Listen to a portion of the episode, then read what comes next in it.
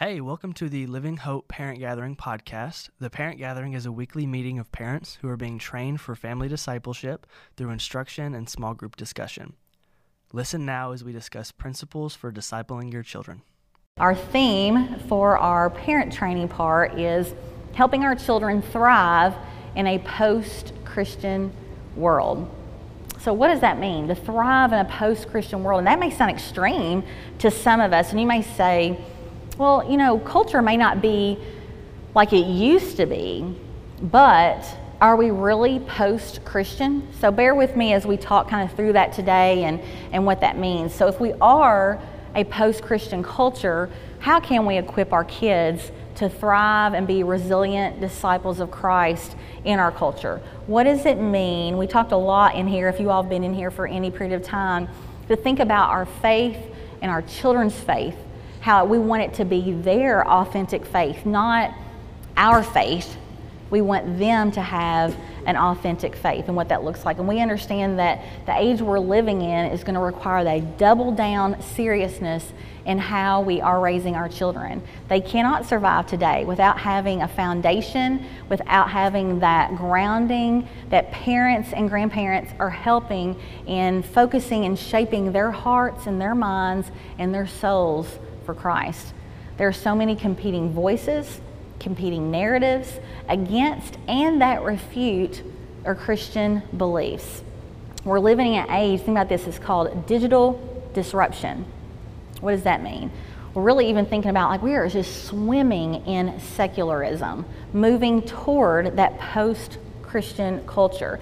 And a post Christian culture, listen to this, they want the goals of Christianity, but they want it without Christ. It's like wanting the kingdom without the king. They want things like justice, redemption, happiness, joy. And those are all things rooted in Christianity. But culture wants to cut those roots off, detached from Christ, detached from the church.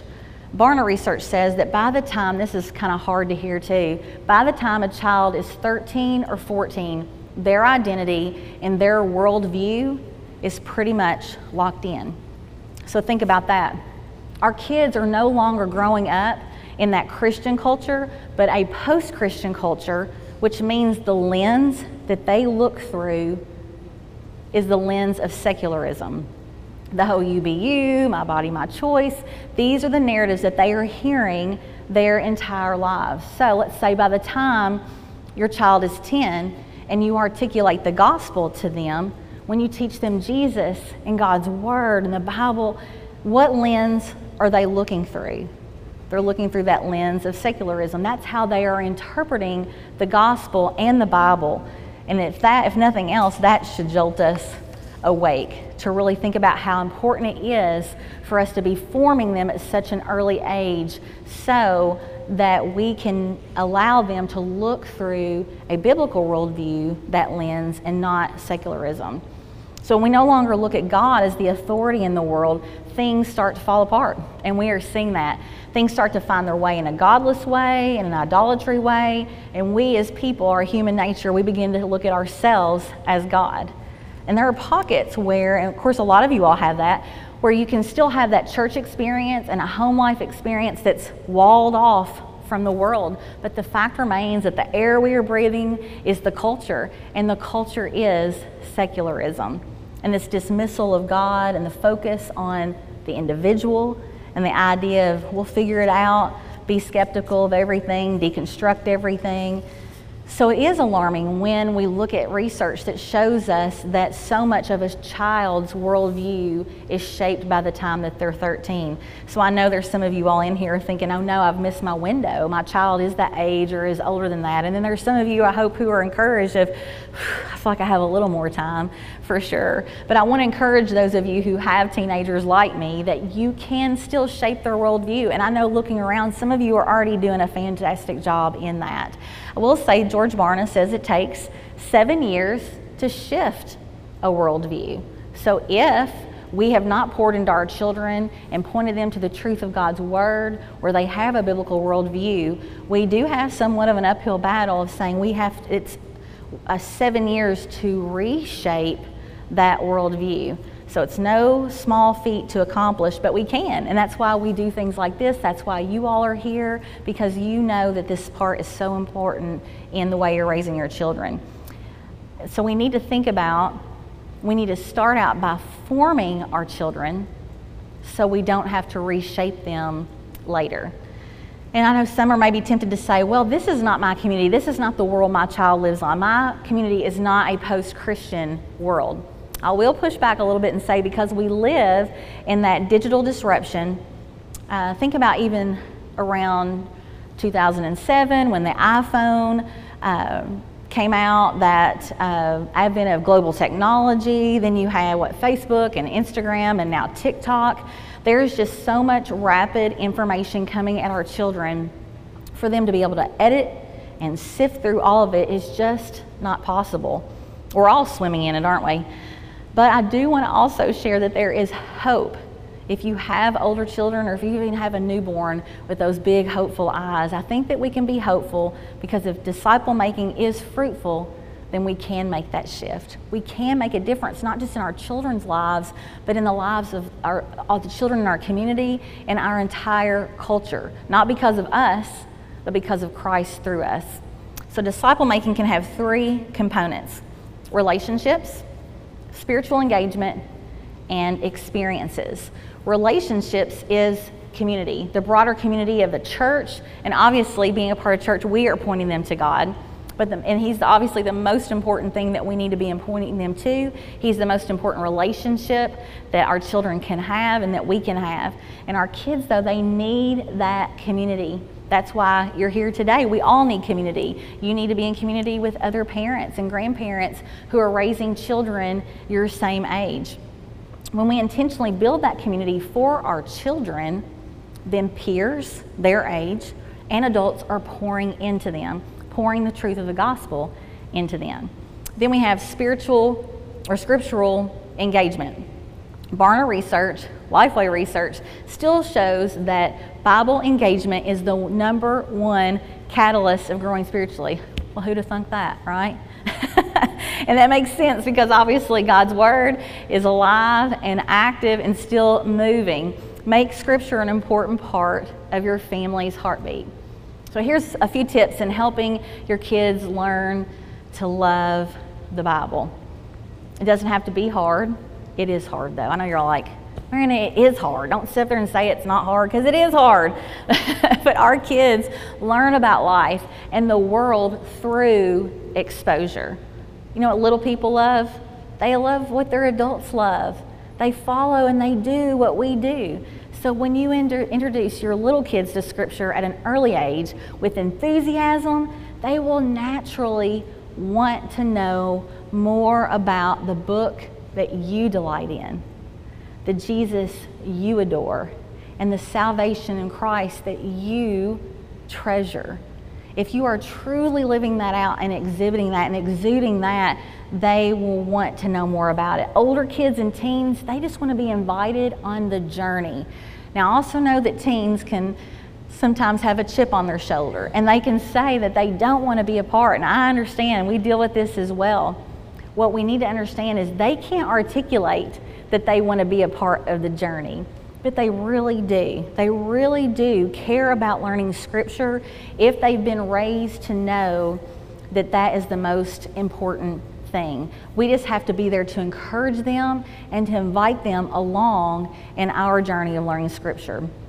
And as our children move toward adulthood, we need to work harder to persuade them to join us in meeting God in His Word and the effort is well worth the time. And so I want to encourage you that. I want to, I want to also tell you it's not easy. And sometimes it's easier just to say, I'm going to read God's Word on my own because they are running this for me, and I do not want them to be a part of it because they are fuddy duddies. But I do want to encourage you to constantly invite them to say, This is what I'm studying right now. This is what I'm reading. Would you want to read any part of it out loud? Or how about I read it out loud today and you can just be in the room with me? And they might just sit there and have the worst attitude.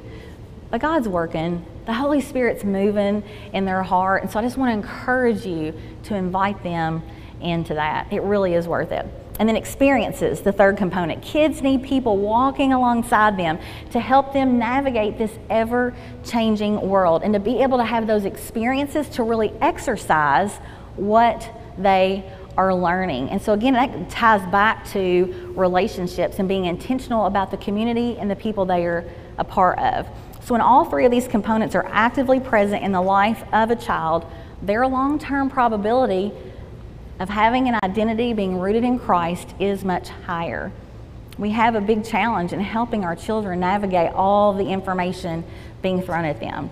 Whether you give your child a smartphone at 12 or hold off until they're 17, there is a challenge in helping them navigate.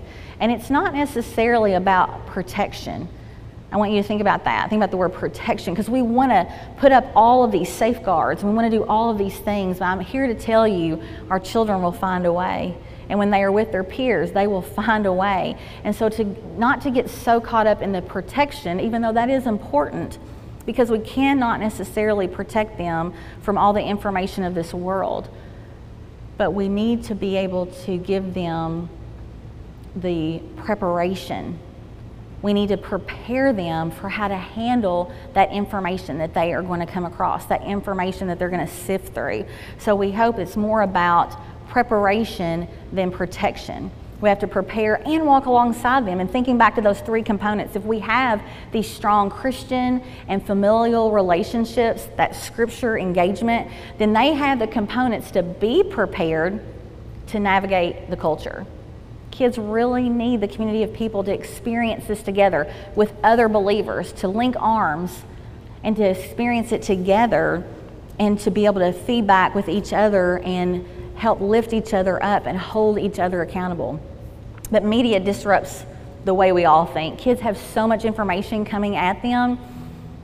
This gets in the way of us forming and shaping their intellect and their worldview or anything. So it's that balance of trying to protect them from being so inundated with the things of this world, but also at the same time understanding that it's more about preparing them for when they do have to deal with it. So, how do we manage the tension between navigating hard in this world and showing up as a kind Christian parent who points your children to Christ? And sometimes, frankly, we just don't do it well.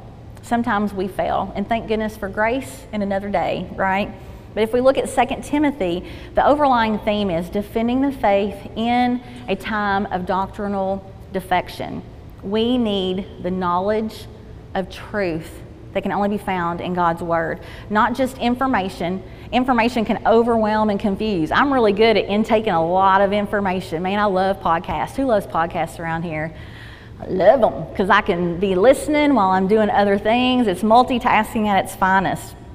But the information only helps when you can classify it and make sense of it, then it becomes knowledge. So when you can use that information, it now becomes knowledge. And we as Christians not only have to have knowledge, but we have to move it to the next level of wisdom. How are we going to use that knowledge? So think about the Old Testament where it talks about uh, looking for the ancient past, rediscovering the ancient past, using that knowledge, that information, classify it into knowledge, and then use it as wisdom. And to simplify for children, what are the principles of wisdom that are going to surpass this year, that are going to surpass 2021, and that will still exist in 2050? Man, that seems like a long ways away, doesn't it? 2050? That we as parents want to build into our children how they think about other people and that they understand when they look at other people that everyone is created in the image of God so think about if you have a 10 year old in your house, they will be 39 in the year 2050. They will be the ones leading our church. They will be the ones leading their own families then. So let's get down to the core beliefs and ideas of what it means to be a human and what it means in the kingdom of God, operating in a world that the enemy has power in, in this world, and how it all sifts through God's hands but yet we're supposed to advance God's kingdom, His kingdom idea. So, how are we to teach children kingdom principles? Not just how to do the right thing, how not to lie, or how to manage their sin. That's an easier thing to do. Just hand them a list of the Ten Commandments, say, go for it. This is what you should live by, right? No, in the world that we are walking into, we want to empower our children to start to see kingdom ways of living life and a new framework for what it means for them to be partnering with God to launch into the world to do His work. Obviously, again, those are great rules to live by morally and justly, but it's more than just checking those boxes. I didn't do that, or I did this, and this is what I do. It's about living a way that honors the Lord and doing His work. So maybe the conversation is what values are we instilling? How do we build resilience? How to be responsible and not get caught up in the consumption and entertainment of this world. What is the web of community around our children? Think about that. What is the web of community around your child? As a church, how can we foster that network of communities and caring adults pouring into our kids? Who are the authorities in their life? Who are they listening to? When they're away from us, who's pouring into them? When they come home, we have to be intentional because that time is so limited. We have to be pouring the truth of God into them and not be on our devices or saying, We've had a really tough day. We just want to hang out. Now, we all have days like that where we just need to disengage, and I understand that. But if we make that a daily practice, then someone else is discipling our child. If we aren't discipling our children, someone else is. And most of the time, it's the culture and it's the world. As parents, it would be an interesting experiment to sit back and try to assess how many hours a day is my child hearing from a certain source, that source, a YouTube personality, an influencer, a, a certain community. Um, we can map it and look at it, and it will shed light on that. In fact, I encourage us as adults for you all that maybe this week, and I'll do it as well, that we look at our inputs. Many times as adults, how much chaos do we feel? And the overwhelming uh, senses that we have getting overloaded with information from the world, overstimulation of media and information being inputted each and every day, it can feel overwhelming at times. So I encourage you to map it out. Look at your day social media, news outlets, radio, television, even podcasts, even though they're great. Who are you listening to? Where is the information coming from? How many? How much? So do an assessment and maybe we need to recorrect if necessary. Think about how much the world is inputting and how much time you're allowing God's word to input. And also think of all the inputs in our life are giving us feelings of overwhelm imagine what it's doing to our children. So do this assessment with your kids if they're old enough. Have a conversation with them. Be honest about how it affects you. And if you say it gives me feelings of overwhelm and maybe anxiety at times, I can imagine it would do the same for you as well. Remind them that they are being formed and shaped. Sometimes things may seem harmless and the norm, but remind your kids that they that there is an agenda a lot of times and that some things are not normal and are not true. Even, um, and everything that we do has a shaping effect. So if you think about from a, a small child, we want to form them in the image of God and how God's created them and His Word, that everything that's coming at our children is forming and shaping them. We have to guard ourselves as believers about what we are letting in. We have to be resilient. So I've said it a lot in here about being resilient disciples. But what does that resiliency mean? It's a spiritual elasticity, if we can think about like this, that we can, can be developed in an adult or a child. It's like a resistant strength to bend and flex, but not break under the weight of culture. So it's easy to feel discouraged, and I do not want to discourage you today when we talk about our culture and what our kids face. And it seems discouraging when we think about the ways that seem to keep crashing in. But the beautiful thing about resilience is that it can be formed. And that's what God has called us to do and to be as parents is to form our children. So I want to remind you to not be anxious. God, in all of his wisdom, made you the parents and grandparents of your children for such a time as this. So be encouraged. Philippians 4 6 and 7 says, Do not be anxious about anything but in every situation, by prayer and petition with thanksgiving, present your requests to God, and the peace of God, which transcends all understanding, will guard your hearts and your minds in Christ Jesus. Amen. Amen. Thanks for listening to the Parent Gathering podcast. We invite you to join us at 9:30 on Sunday mornings in the Rec Center, where we will have opportunities for discussion among other parents. For more information about Living Hope Next Gen Ministries, go to livehopeful.com.